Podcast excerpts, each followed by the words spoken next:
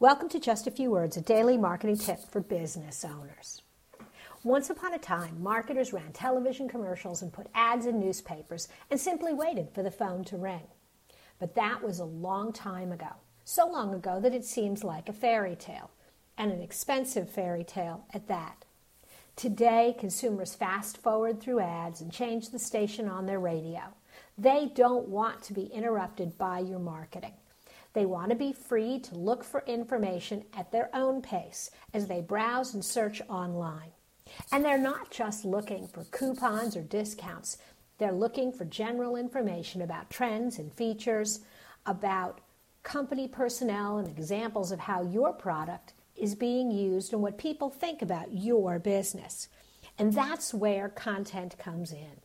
Blogs, podcasts, videos, frequently asked questions all serve to answer the questions that customers have as they're trying to decide if they want to do business with you.